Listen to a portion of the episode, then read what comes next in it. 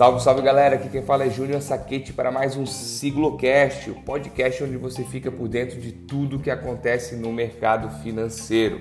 Vamos para mais um Morning Call, hoje quarta-feira, dia 11 de novembro de 2020.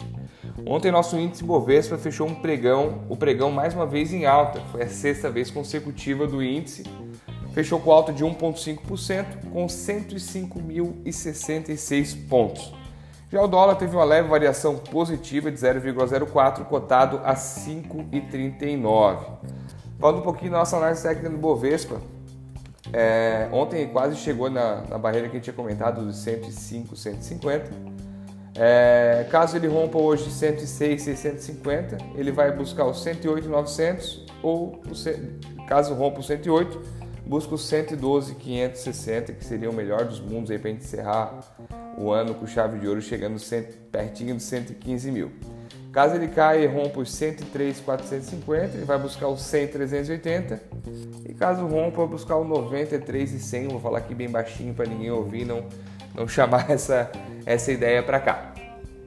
Falando um pouquinho dos mercados globais, hoje eles amanhecem otimistas mais um dia e referente à, à vacina contra o coronavírus, a, que a BioNTech e a Pfizer anunciaram a eficácia da profilaxia com 90%. Então, realmente, o pessoal está esperançoso com isso.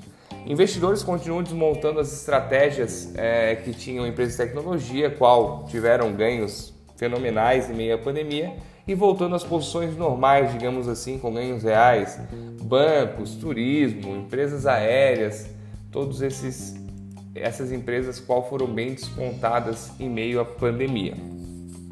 Porém, o Covid não acabou, a vacina ainda precisa de alguns, tem alguns, alguns obstáculos ainda a cumprir, tem vários poréns ainda. Mas é, o pessoal continua otimista, a, o mercado continua otimista quanto a isso. Falando um pouquinho assim, o Covid, os casos ainda preocupam bastante, tá? É, foram mais de um milhão de casos nos Estados Unidos nos primeiros 10 dias do mês de novembro e a Europa também continua em lockdown. Então a gente está bastante preocupado quanto a isso. É, outro ponto que, que é relevante são as eleições americanas. Trump continua contestando a vitória de Biden, isso é ruim.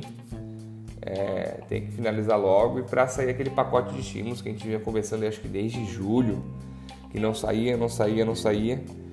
E agora definindo realmente quem é um presidente americano, vai ter que sair um pacote, o mercado está esperando isso, é necessário isso para voltar ao crescimento ao ritmo que estava ali logo pós-pandemia. Segue no otimismo também o, petróleo, barril Brent sobe 2,5% no momento, já é a, a semana inteira está positivo, já o petróleo está realmente esperançoso com a questão da vacina e questão do, da, do fim da pandemia, se Deus quiser. Hoje na China, dia 11 do 11, é considerado o dia do solteiro, já faz alguns anos que tem isso, começou com alguns, alguns rapazes, depois foi passando. Teve o dia 11 do 11 de 2011, que foi o dia do solteiro do século.